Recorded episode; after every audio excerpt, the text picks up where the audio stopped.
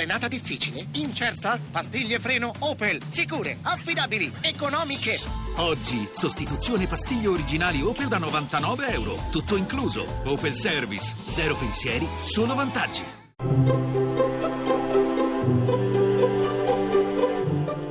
Il pensiero del giorno.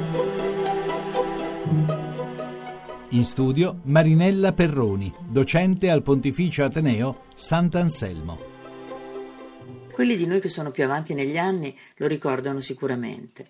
Un bel po' di tempo fa accendere la radio il venerdì santo significava ascoltare per tutta la giornata musica classica, prevalentemente d'organo. La passione e morte di nostro Signor Gesù Cristo, come si diceva, comportava una sorta di lutto sociale, volenti o nolenti.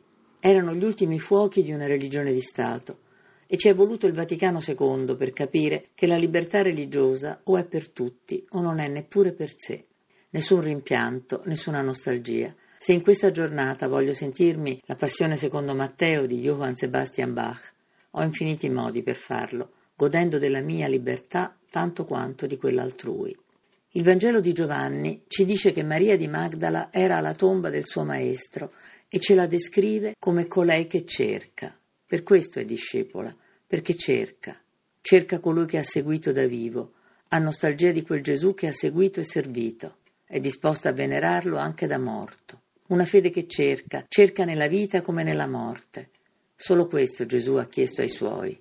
Una radio che trasmette di tutto e di più anche il venerdì santo e rivela così il definitivo tramonto di una religione di Stato non fa altro allora che aiutarci mette ciascuno di fronte al fatto che chi vuole essere discepolo deve cercare, incessantemente. Donna, perché piangi? Chi cerchi?